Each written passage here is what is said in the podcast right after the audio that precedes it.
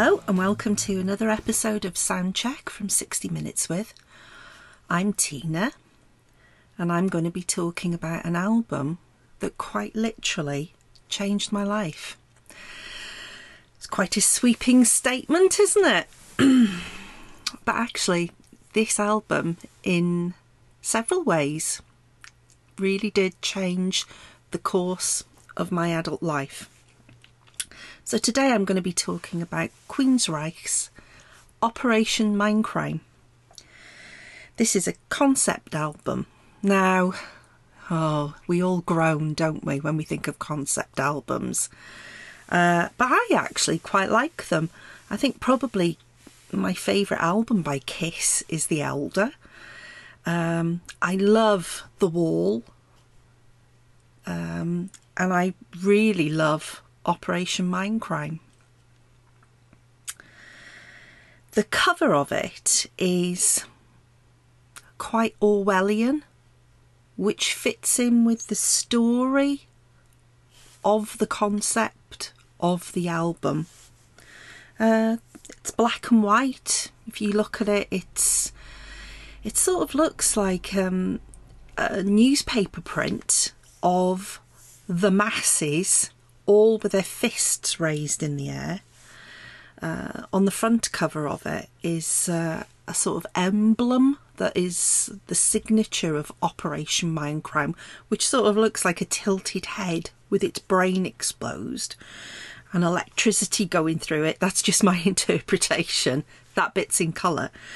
and quite prominent uh, on the front of the album is a very beautiful um, face of what we can assume is a nun because she has a nun's habit on with her mouth open, either crying in ecstasy or shouting. On the back, I think is Dr. X, who looks like he's a lab assistant and also reminds me of a cross Peter Cushing. Uh, this gives me, gave me, and still continues to give me now an, a George Orwell sort of vibe. I'm sure a lot of you out there have read um, 1984, but I think George Orwell was the sort of writer who was out of his time, um, like H.G. Wells as well. Uh, and this, again, you know, even though it's it's not based in in reality, it sort of is the story. Um, the setting could possibly be in the future. Uh, and it concentrates on an anti hero called Nikki. He's a very angry young man, don't really know how old he is, probably sort of early 20s. Somehow he gets involved in the Operation Mindcrime organisation. it's not really clear. It seems like he's pulled in by somebody and is introduced to Dr. X, who knows that he's a drug addict and may or may not be supplying him with some different sort of drug that gets him hooked that he can only get from Dr. X. Uh, he's disenfranchised, he doesn't really care about anything, he's got no skills, and he's a heroin addict. And then becomes a, an addict to whatever drug Dr. X is supplying him with.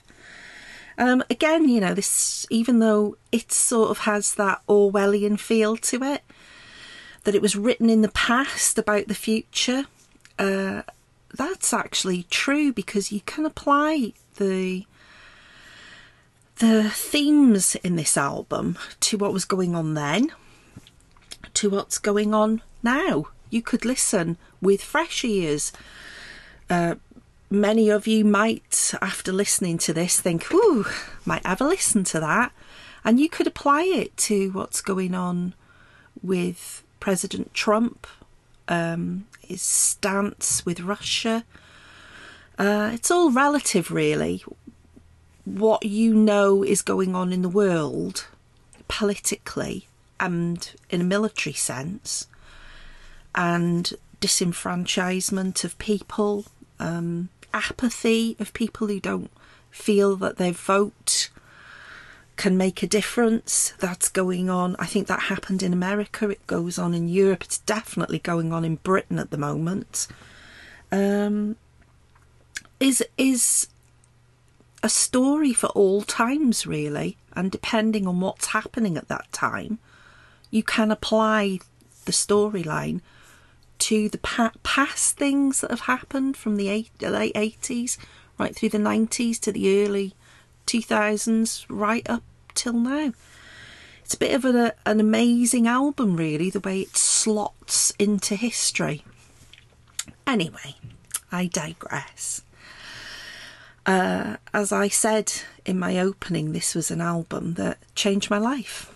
Um, and it really did change my life because uh, those of you who sort of know a little bit about my background know that I spent several years living in America, and it is because of this album uh, and a review that I that I wrote about the live show when Queensryche brought this album out. It was a huge hit, and um, rock music in Britain, lots of women love rock music, but if at live shows there weren't that many women who would go to them, I'd say, you know, out of say 2,000 people at a rock show, maybe 50 would be women, which is quite low, really. Things have changed now. But at the time uh, that I wrote about Operation Mindcrime, which I saw at the Manchester Apollo, I've tried to look what date it was and I can't find it, but it was the late 80s. Uh, I wrote a review of the live show and um, it was noticed. These are going, you know, back a long time, way before the internet, where if you wanted to read anything about music, you either had to buy a music publication such as Kerrang or Metal Hammer or the NME or whatever, or um, you were part of the underground fanzine network, which is where I started.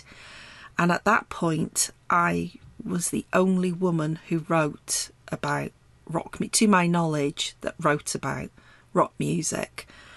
So when I did write a few things, people did go, "Oh, hang on a minute, that's a woman." and uh, somebody read it who owned a record company in America, and they actually wrote me a letter uh, and asked me if I would consider helping them set up a rock magazine, which was a bit amazing considering I was I'm just a little Welsh girl from a very small village to get a letter like that, I thought they were totally taking the piss.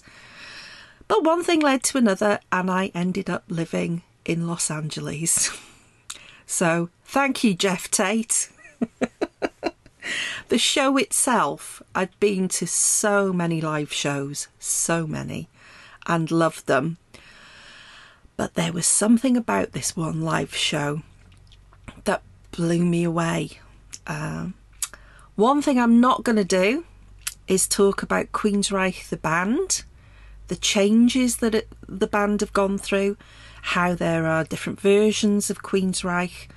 All I am going to talk about is this album and briefly the musicianship. Um, Geoff Tate on vocals, uh, Chris DeGarmo guitar, Michael Wilton on guitar, Eddie Jackson on bass, and Scott Rockenfield has to be the best name ever on drums. Completely blew me away. I've only ever seen Queensryche once, that one night. I've seen Geoff Tate a couple of times supporting different bands. And um, as I said, I'm not going to talk about the people or the arguments, but I think Geoff Tate is one of the best singers in rock. I love his voice. It's almost operatic. And I was so very moved by him and knocked out by the musicianship that the review I wrote, which unfortunately I haven't got a copy of because it was an awfully long time ago, um, was very emotional, I think, uh, because I felt emotions watching the show. Um, yes, so as I said, thanks, Geoff and the lads, for giving me the opportunity to write about you and ending up having a really cool job. So, let us begin with the album. Quick cough before I start. Um, concept albums do have odd snippets of talking in them to join songs together. This is no different. Another album that sticks out is Pink Floyd's The Wall has brief little little segues of talking in it just to make the story gel together. Uh, however, I do think, in my opinion, uh, Operation Mindcrime does have the best linear story where all the bits fit together and make sense. Uh, the music in the album is very melodic. I think there isn't a song on the album that that, um, as you know from my previous uh, podcasts about music, I'm a singer. I don't mean that I am a singer. I mean I sing whether or not you want me to. If I like a song, this album I I can sing it off pat.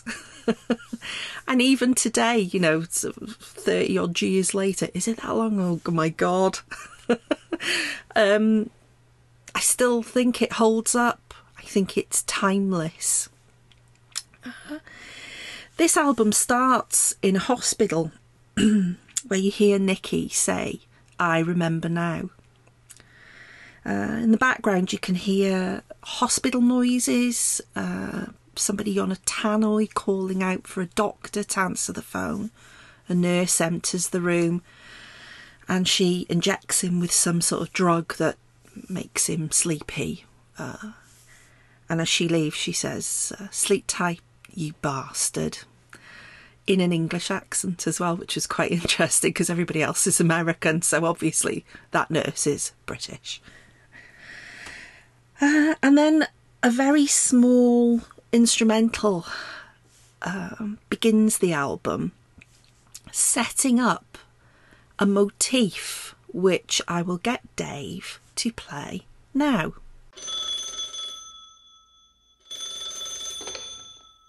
Hello?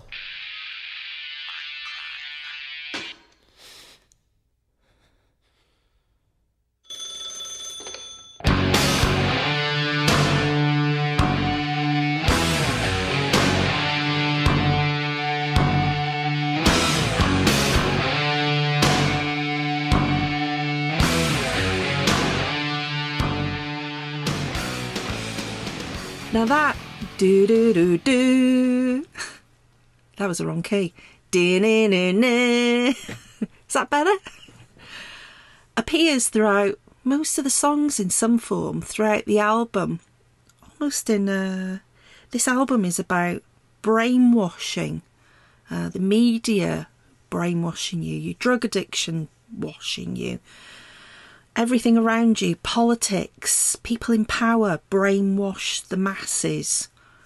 And this motif, I think, is a constant reminder in each song that you're surrounded by this otherness. Uh, this little instrumental segues into the pounding drum beats of Revolution Calling. It's the first proper song in inverted commas on the album. Uh, again, this is an album. On your first couple of listens, I suggest that you do sit down and um, read the lyrics to each song. Because although they're quite sweepingly political, they're not. Um, they don't ram it down your throat. They're not saying, believe in this, do this. It's more a case of uh, the songwriters, and the songwriters were Geoff Tate, Chris DeGarmo, and Michael Wilton. But a lot of them were written either by DeGarmo and Wilton or Tate and DeGarmo.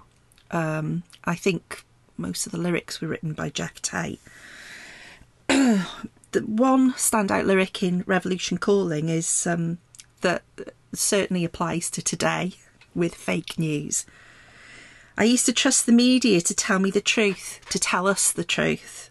But now I've seen the payoffs, and everywhere I look, who do you trust when everyone's a crook? Nice bit of rhyme in there, Geoff. Uh, so this is this song has the most epic drum beat at the beginning of it, and goes into like just a classic uh, two guitared rock song that is every song on the album's pretty epic to me um, and sets up why Nikki is pulled into this organisation. And again, with the beginning of the next song, which is Operation Mindcrime, it begins with a do do do do motif again, uh, with a driving bass line all the way through. Again, you know, the musicianship on this album is just outstanding. You know, they they were totally at the top of their game when they made this album. It's incredible. Um, with the beginning of Operation Mindcrime, now we get to follow the story a little bit more. Who Dr. X is. And again, you know, like I said, I'm not going to talk about Queensryche the band, you know, all the different versions. I don't even know how many versions of Queensryche there are at the minute. Anyway, um, there are. When I decided to do this album, I had a quick look online and very quickly stopped because there are several websites explaining the meaning of each song. But it appears that um, a lot of the explanations come from years later when Queensryche began to do Operation Live Crime, where they took a show on the road, which unfortunately I never got to see, uh, probably because I had small children at the, that point.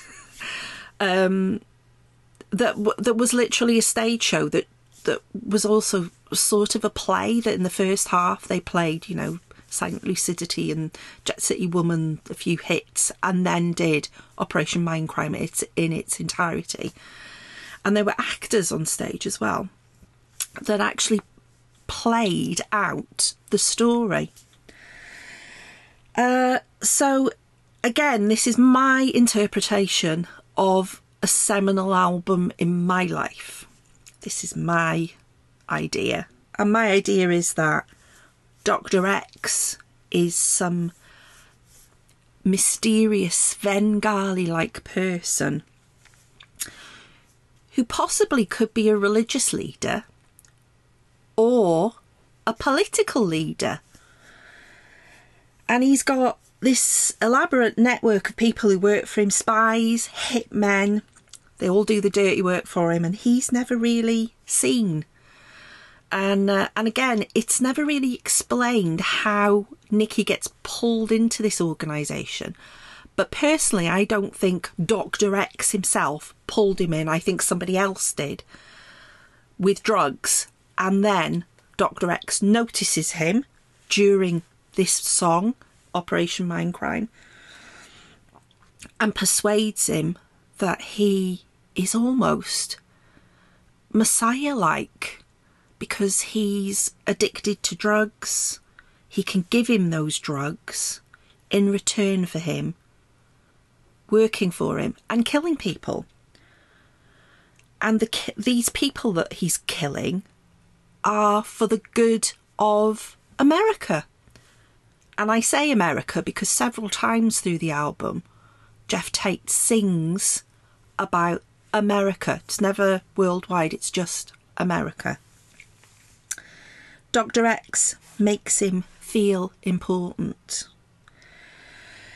And again, this is uh, the music f- for Operation Mindcrime is catchy. You can sing along to it, which I do, much to Dave's annoyance.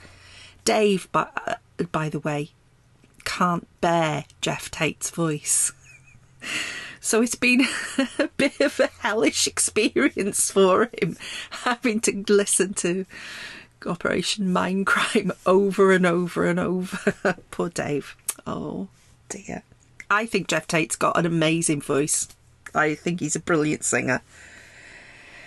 Uh, Nikki's controlled by his drug addiction, addiction and he's also a, a narcissist as well.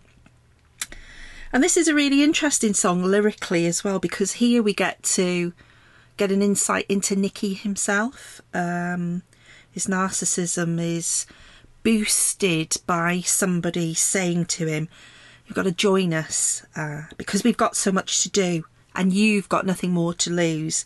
So take this number and welcome to Operation Mindcrime. See, I have to sing in everyone. Um, there's also a slightly a, a, hint that Nikki could be a racist as well, uh, because there's one line is um, you had a skin job for a hairdo. Now I don't know uh, if it's the same in America, but over here in Britain, uh, in the sort of 70s and 80s, if you had what we call a skinhead haircut, that normally was an indication that you were a member of, like, you know, Britain First and you didn't particularly like black people. Uh, whether or not that's true for, for this particular song or if it's the case in America, I don't know. Perhaps you could tell me. Um, the other thing about this this song is we first hear um, a voice whisper Mindcrime. Uh, the phone rings. He picks the phone up and says hello, and somebody says Mindcrime, which is well, basically, uh, it is the Manchurian Candidate. Um, now, for those of you who have no idea what I'm talking about, go on ID, IMDb and look up The Manchurian Candidate. It's a wonderful film which I reviewed possibly about two years ago. I can't remember who released it, but Frank Sinatra's in it. And oh, Frank Sinatra, and oh my god, I've gone completely blank. Anyway, basically, it's about a man who gets captured during, I think, the Korean War. Well, he's he's captured by the Americans, even though he's fighting for the Americans, and um, he's hypnotized, uh, sort of abused and tortured. That when he sees, uh, I think it's a playing card, something like the Queen of Hearts. When he sees it, something switches on in his head and he's got to kill somebody. They also did this in Zoolander to great effect as well. So um, whenever Nikki hears Mindcrime, it again it's not clear, but in my opinion, when Nikki hears mind crime, something switches on in his brain that makes him go off and kill somebody. It's to me, it's not the code that he hears mind crime and he thinks, oh, I've got to go and kill so and so now. He has no choice because he's been brainwashed. Uh, and he's compelled to by Dr. X's instructions. So it's quite a long song, but it totally sets the story up while being a great tune to listen to. Uh, next, we have a very fast paced and frantic song called Speak. Now, this song is um, is is really about Nikki's narcissism. Um, he's he's turned into a fanatic, uh, but again, you know, I I think that this is more to do with his drug addiction than anything. That he's so addicted to drugs that he now thinks he's he's completely invincible and also off his tits, so has no idea what reality is anymore. One of the one little snippet in one of the verses is uh, I'm the new Messiah. I'm a death angel with a gun, dangerous in my silence and deadly to my cause. So he's got nothing but belief in Dr. X and what Dr. X is telling him which again we we don't know what that is really. You can only sort of make it up in your own head. You know what? You know, obviously he's going off killing lots of important people and somehow being not being caught. Uh, this song again has a cracking drum beat that introduces it and as I said it's you know it's very fast paced. It's not thrash though. Again, it's very melodic. Um, it's now it's with it's with this song that that the religious inference becomes more prevalent. Um,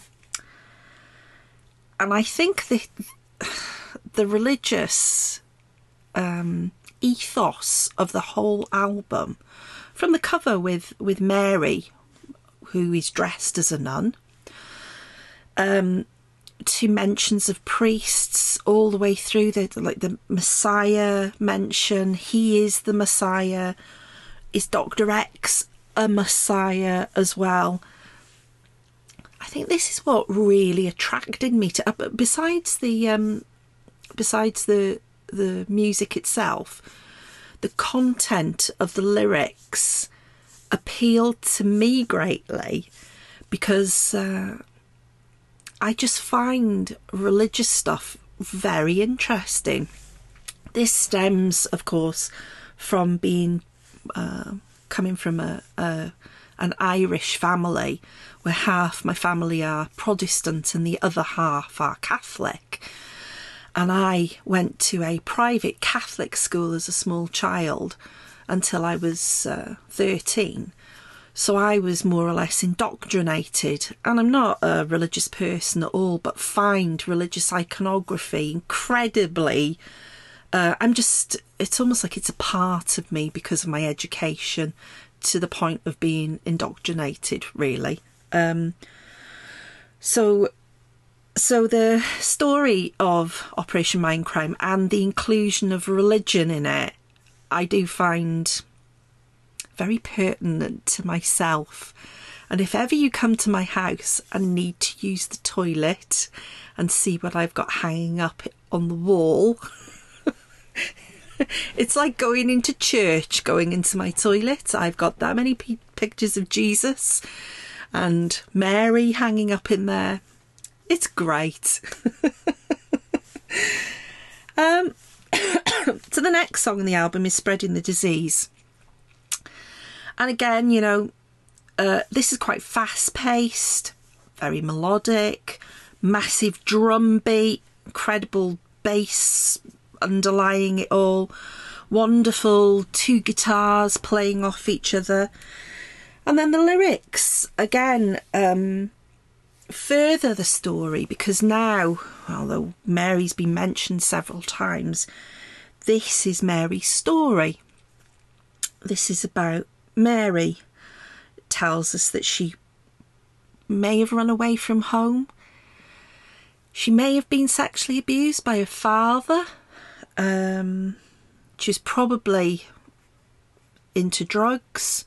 Uh, this isn't spoken in in the lyrics you know, Mary was on drugs and her dad raped her. But the the lyrics, which I'm sure you know, when you buy the album, you'll have a read of, you get the um, the subtle hint of uh, what was going on in Mary's life.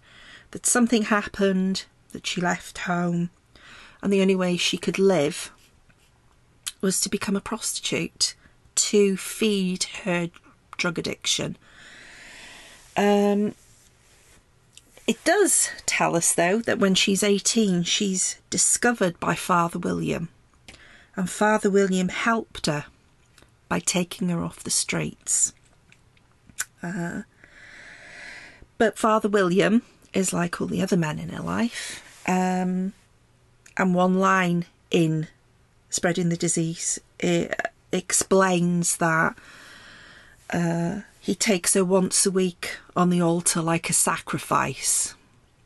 Uh, so obviously he's he's fucking her, almost in payment for her being saved by him. Is that being saved?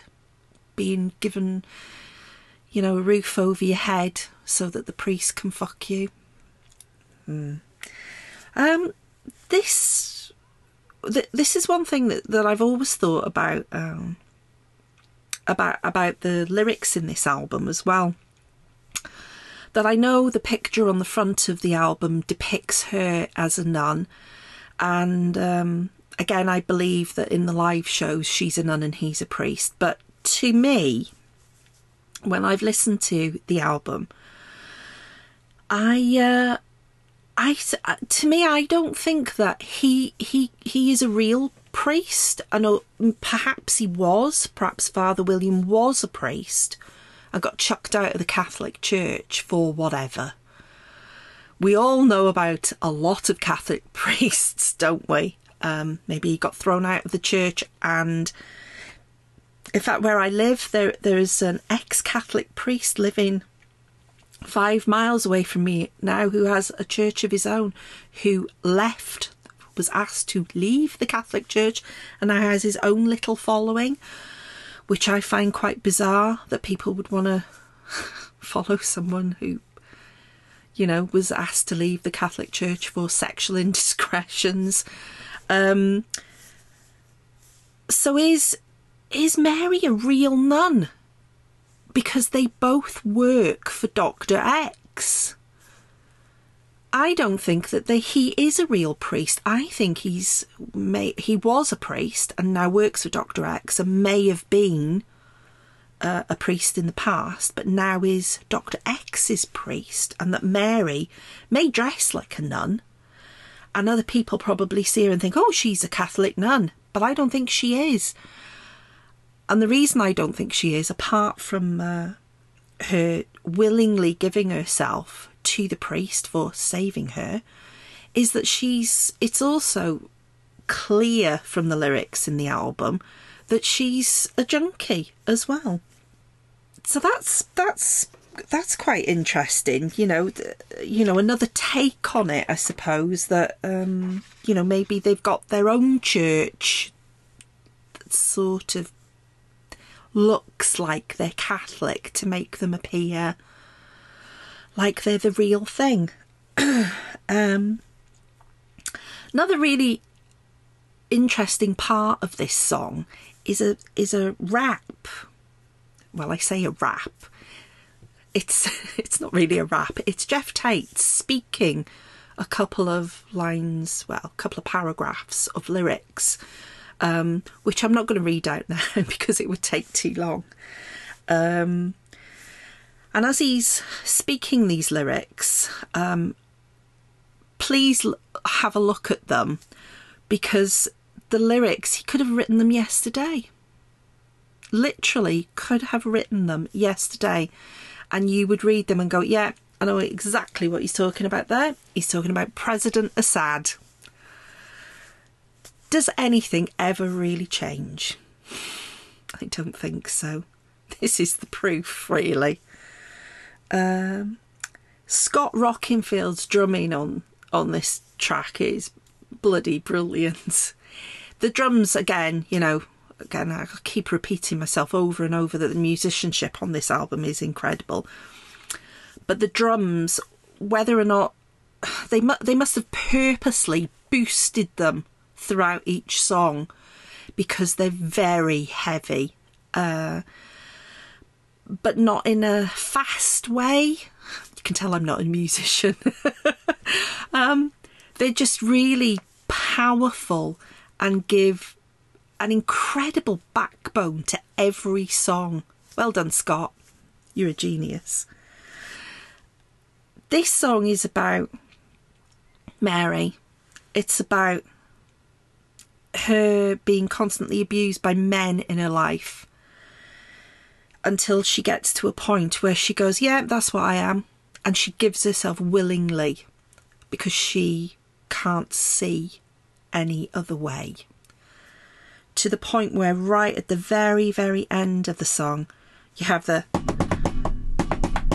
drum beat and somebody whispers over the top of it, sex, sex, sex, sex, sex, sex until it disappears. Okay, so finally, after me talking for half an hour about this album, you're going to get to hear a song.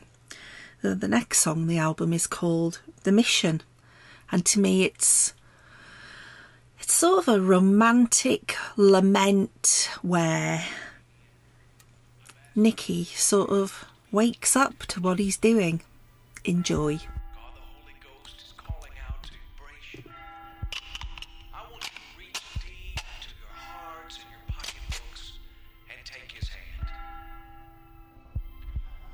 Me, Father, for I have sinned.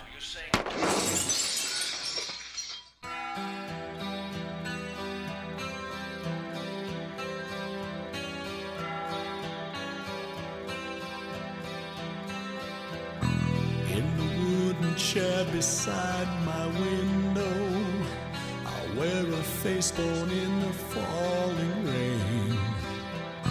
talk to shadows from a lonely candle, recite the phrases from the wall I can't explain.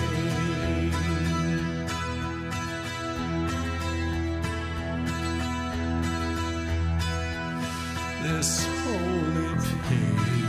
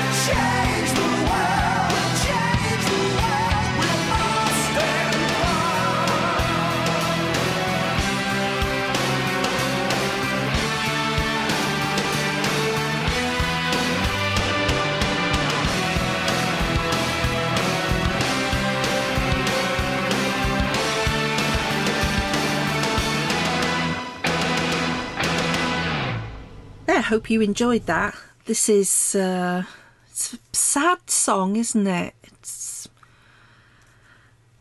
it's almost crying. His vocals in it are really, um, you know, passionate, and he's now entrenched as Doctor X's hitman, and his addiction, I think, at this point, uh, is at his peak.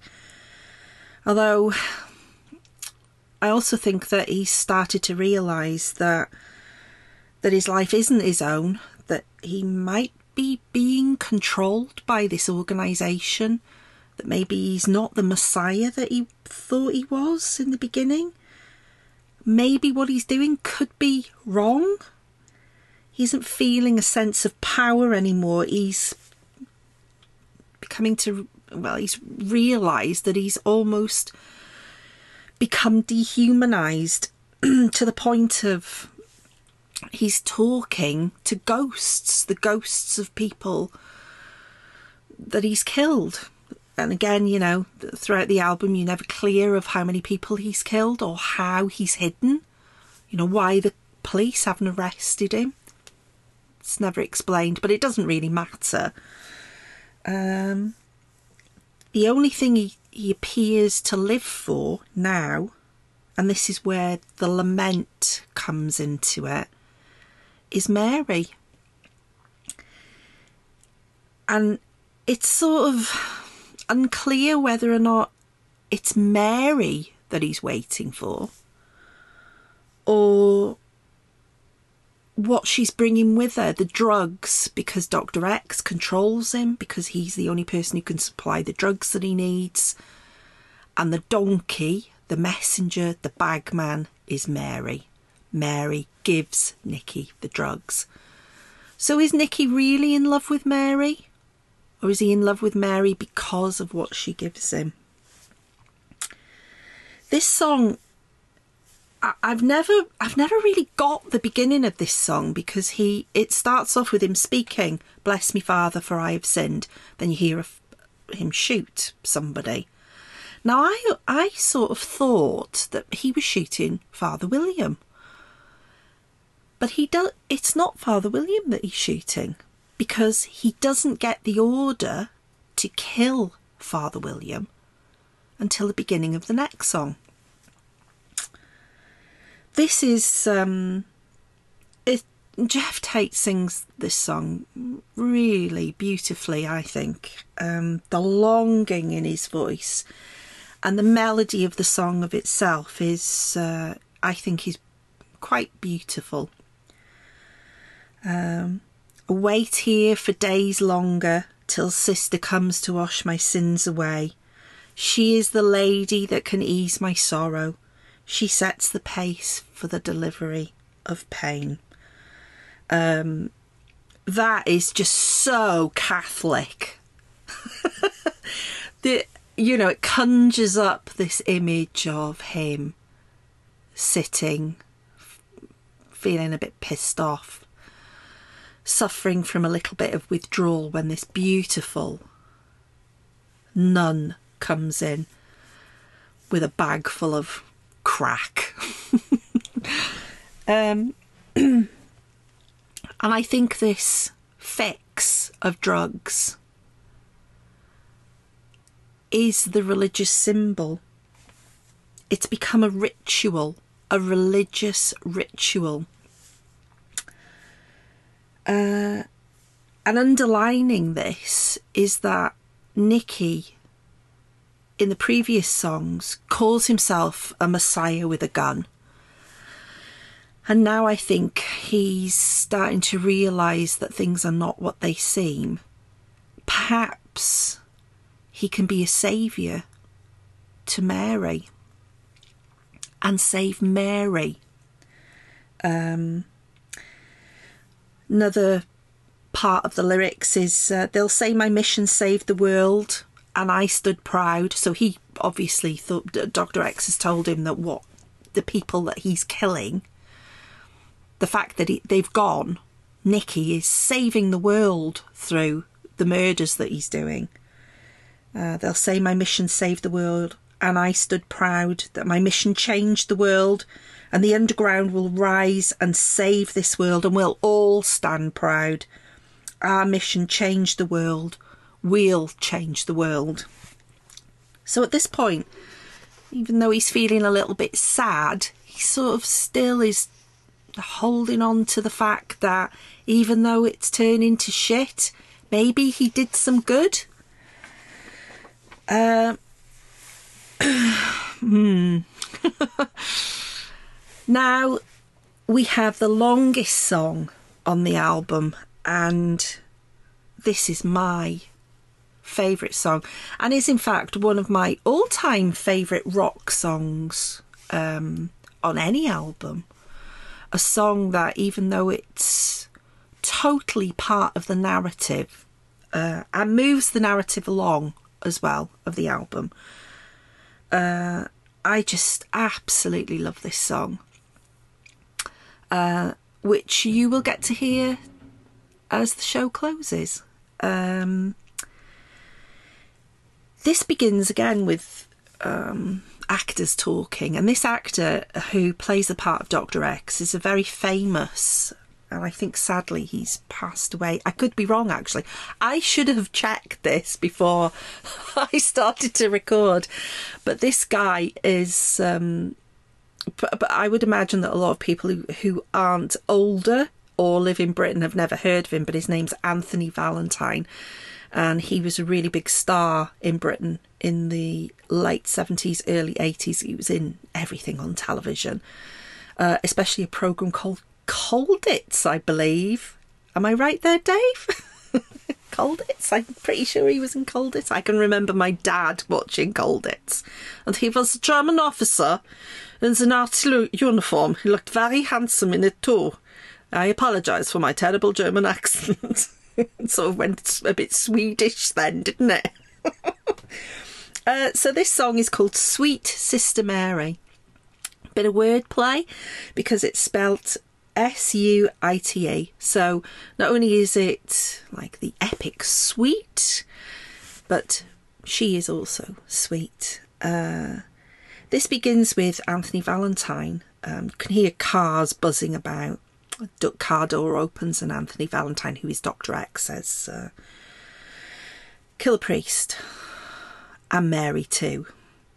And Nikki says, kill Mary. Uh, and it's the first time you hear it, it's a bit of a shock, really. You think, oh shit, he's got kill Mary. Um, and then you hear the rainfall.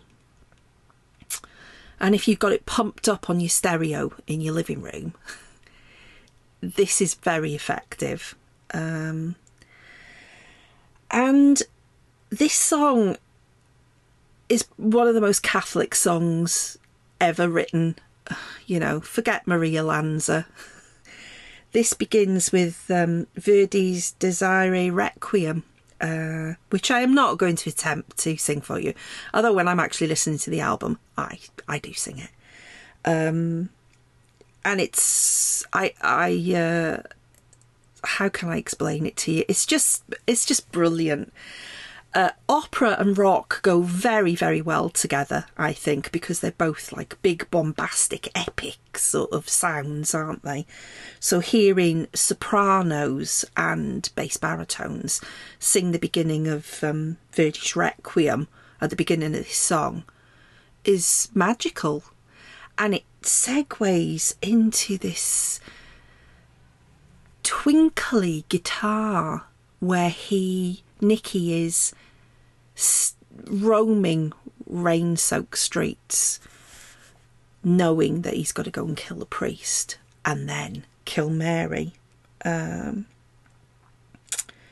Nikki's torn. He wants to obey Dr. X, but he also suddenly thinks, hang on a minute, maybe it's not the crack that I love after all, it is Mary. Um, so he goes off and he does kill the priest. and this song has a, maybe a two hour gap in it from the orchestration at the beginning to when he goes to find Mary. he describes the scene. It's raining. He goes in. She, her voice, this uh, an actress, maybe even the lady that sings it, which again I should have looked up before I, I did this podcast and I forgot. Um, but I'm sure that uh, Dave will put it in the podcast notes. The the woman that sings the part of Mary um, hasn't got the most incredible voice, really, but she's she she's got a lot of mojo going on. She really, you know, she's feeling what she's singing, and that's what makes it good. Um, so this is a duet between her and Nikki, between Mary and Nikki, and he's trying to persuade her to leave because Dr. X has given the order for her to be killed, and she doesn't want to go. She just wants him to crank her up. She he, he's pleading with her, begging her, Come on, Mary, let's leave now. And she sings, Bind my arm and feed my mind. This is the only peace I've ever known. I'll close my eyes and you shoot. And he says, No, Mary, listen, we've got to go. And she just doesn't care anymore. She's given up. It's almost like she wants to die. Uh, he says to her, um, Before madness has the final laugh, there's been too much bloodshed, and we're being used and fed like rats in experiments. There's no final outcome here. Only blood, only pain, sorry, and fear. It's followed us both our lives, and there's only one thing left to see. Will it be him or will it be me? So, in other words, he's saying, let's run away together. I'll go and kill Dr. X and we'll be free. We've both had similar lives. We've both been, you know, abused in some way. Let me take you away from all this and we'll find happiness together. Uh, now, this, if you do look, sort of Google this album, there's a lot of um, speculation and always has been about whether or not Nikki and Sister Mary are lovers. Have they ever had sex? Because in the middle of this song, where uh, where they they're singing together to each other, he's trying to persuade her to go. She won't go.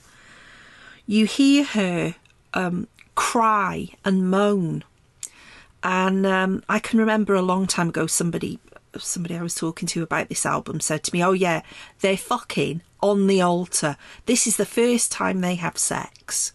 And they're doing it on the altar. Now, I don't see it as that. I don't think uh, they ever have sex. I think that when you're a drug addict, you don't really give a shit about shagging. The only thing you want to do is is just get drugged up. you just want the next high. That's more important than anything. Your family, friends, eating, sex, your children. The only thing that matters is your next high. So I don't think they ever had sex. And I don't think that Mary loves Nikki. I think she just sees him like another punter that somebody she gives drugs to. But he's quite nice to her. And he's never fucked her, so he's okay.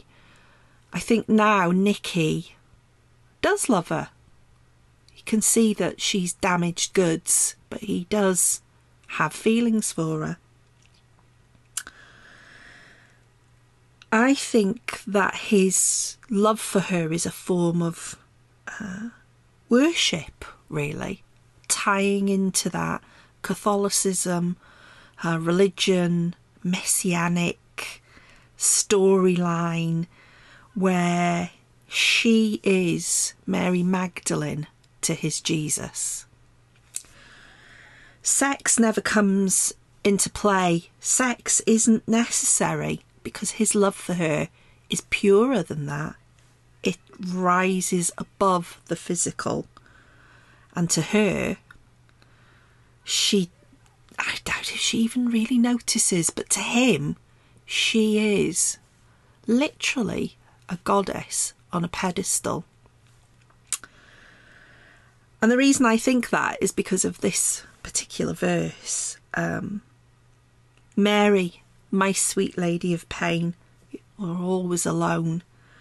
Blind, you search for the truth. I see myself in you, parallel lives, winding at life's light speed through time.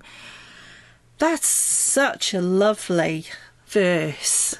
Um, and sort of in a sick way is quite romantic. Uh, going back to the sex thing, which I think is a big part of this as well, the fact that they, they I don't think that they do have sex. Her cries, and she probably is lying on an altar. I think he's injected her, and those moans of ecstasy aren't him fucking her, but rather her actually hitting that high and she goes, oh, and then passes out. Um, so the next song after that, I mean, it is an epic. Sweet Sister Mary is just, in every sense of the word, is an epic song which begins with the Requiem and also ends with it. And is almost like a pregnant pause at the end as well.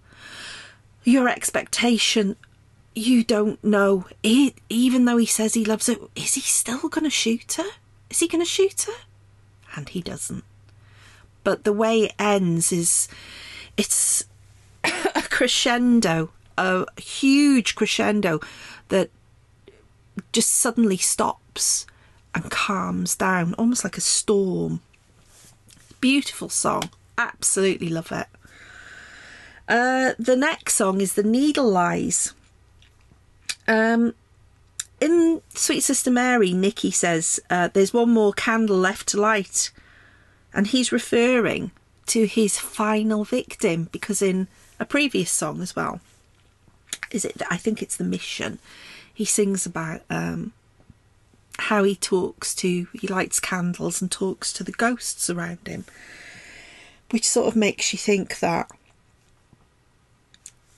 candles and ghosts are associated with him, so he's decided that the only way to escape Dr. X is to kill his master and free himself, and in return, free Mary as well. So, this song is him confronting Dr. X and saying, I've had enough and I want out.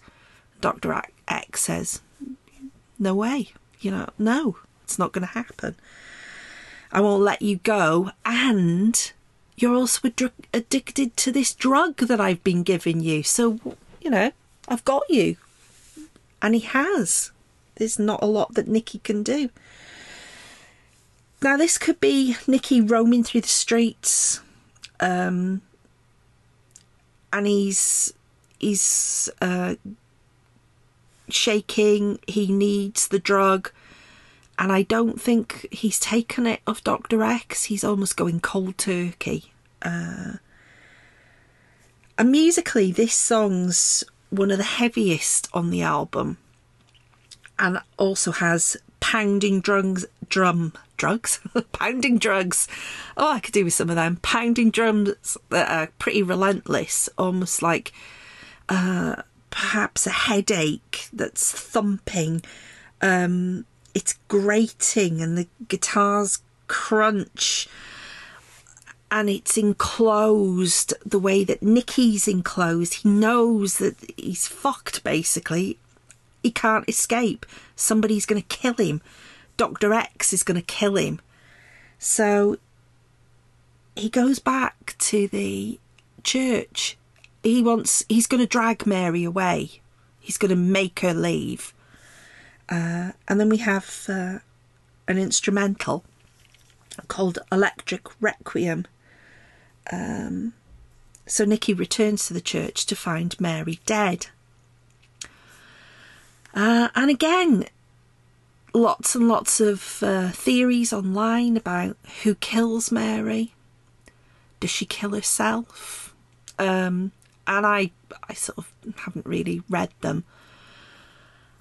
I, my own feeling about this is, um, uh, I think in the live crime one, some someone else kills her and you see it as well. Um, it's a long time since I've read about it, though I can't remember who it is that kills it. It could possibly be Doctor X. Uh, but I always got the feeling from from my own interpretation of listening to this album and going back to you know when it first came out this is you know before fan theories and op- operation live crime just my own idea is that she overdoses and he he leaves her to go and kill Dr. X he comes back she's overdosed and she's dead uh but again, you know, it's like you can listen to the album yourself and make your own mind up. That's just my opinion. Um, so he sees that she's dead, and we then go into Breaking the Silence, which is uh, one of the big singles. There were two really big singles off this album. One's I Don't Believe in Love, and the other one is Breaking the Silence. And this is. Um, it's got killer guitar riffs in it. This one, it's it's a proper single. You know, even though it's part of the narrative of the album, it it's also a standalone song. Um, Nikki can't cope. He he's running around in a frenzy. Um, he he needs to find some purpose. He can't believe she's dead he doesn't really there's no explanation in the lyrics as to how she died um i suppose it's a look into Nikki's mind at that moment um and again this is one of those songs that's great to sing along with breaking the silence of the night can't you hear me call screaming i can't even remember the i've heard it that many times it's given me a headache oh, not really. I think you better cut that bit out, Dave. They might sue me. oh. Um, after breaking the silence comes the biggest song off the album, which is "I Don't Believe in Love." Um, and again, this could be taken out of context as well, uh, but then not because it's it is like a, a real part of the narrative. Um, Ah, there's a there's a the really famous video as well that you can watch on YouTube that's got all the bits of uh, Operation Mindcrime in it as well. Um, you know, like the Nun and Doctor X and Geoff Tate with a very weird hairstyle that's sort of like a quiff but not. Yeah, he's got a bit of a full moon face, Geoff Tate, hasn't he? and then a really lovely little segue called Waiting for 22. Have no idea what 22 is. Uh, if any of you know, I'm sure there's a few Queensryche experts out there. I would be interested to hear what your take on that is. But it's basically um, the two guitarists playing off each other, which is uh, it's only a couple of minutes long. It's very pretty. Um, then we get um, the close of it where. Uh, and they, this particular song, it's only a couple of minutes long, and it's more spoken really than than sang uh, by Geoff Tate. Um, reminds me a lot of Pink Floyd's The Wall after the the person in the wall goes bonkers and he's sort of in in a mental institution well at this point, you know, it's obvious that from the beginning of the album that Nikki is in a mental institution and he's in he's you know, everything's happened now. He's been arrested, he's in a room and he's it's more a um, him feeling sorry for himself. Who's gonna who's gonna feed me? Who's gonna wash my clothes? Who's gonna be my friend?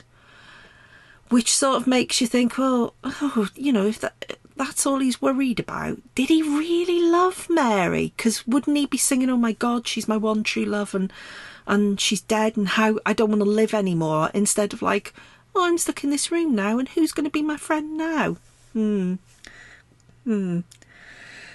Uh, the last song on this album is "The Eyes of a Stranger," and this is also another big single.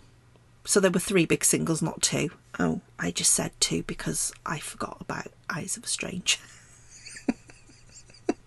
which is uh, which is a really great song. And again, you know, one of those fist pumping joining at the end um, that Nikki is, you know, he's been through all this, looks at himself in the mirror and doesn't recognise himself, uh, which is again, you know, throwback to the Manchurian candidate that he's been brainwashed. Um, but interestingly, one item, one thing that did strike me about this song, um, and I don't know why I thought it was. Uh, I wonder if he's had plastic surgery, and the reason he's saying he, looks at himself and it's the eyes of a stranger. Perhaps he's got a different face now. I don't know. Perhaps I'm just reading too much into it. but it's a great ending to an album.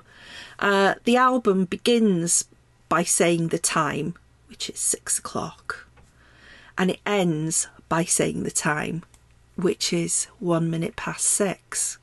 So, literally, the whole album is his thought processes for one minute, um, which again, you know, is quite interesting, really.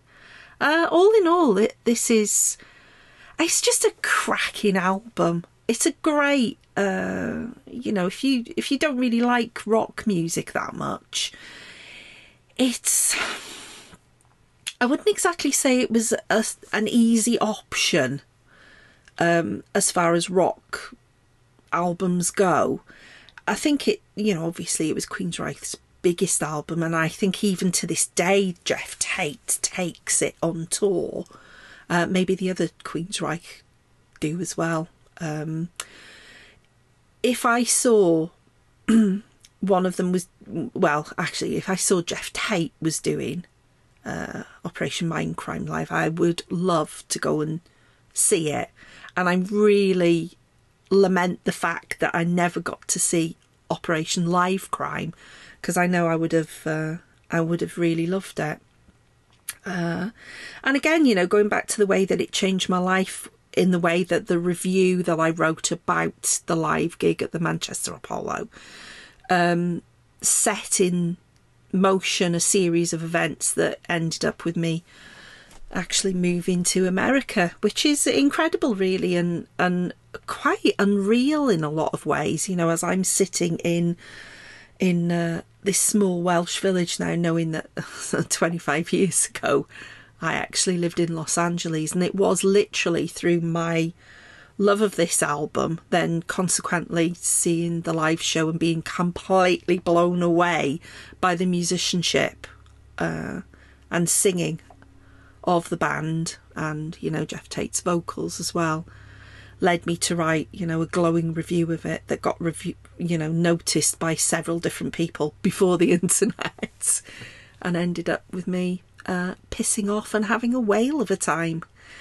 So, um, so I suppose my next album, because I picked uh, seminal albums. Uh, uh, the first one I did was my, my first album, the first album I, I ever had, this is an album that quite literally changed my life. So I need to think now. How am I going to top that? Just pick an album that I really like. or maybe not.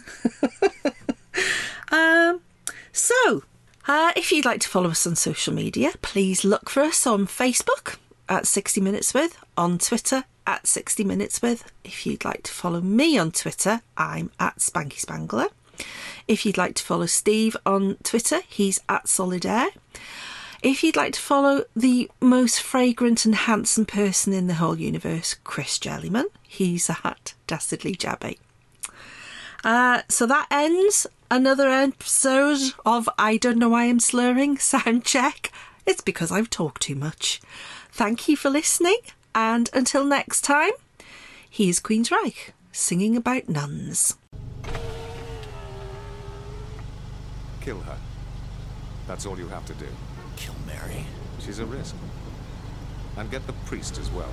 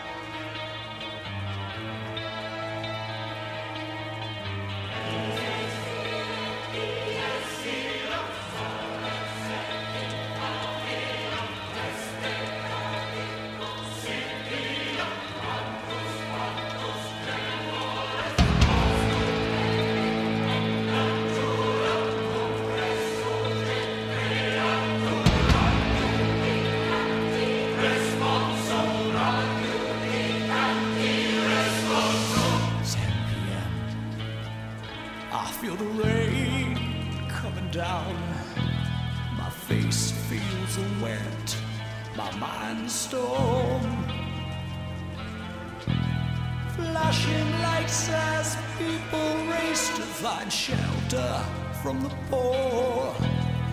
Moving silent through the streets, they're mine.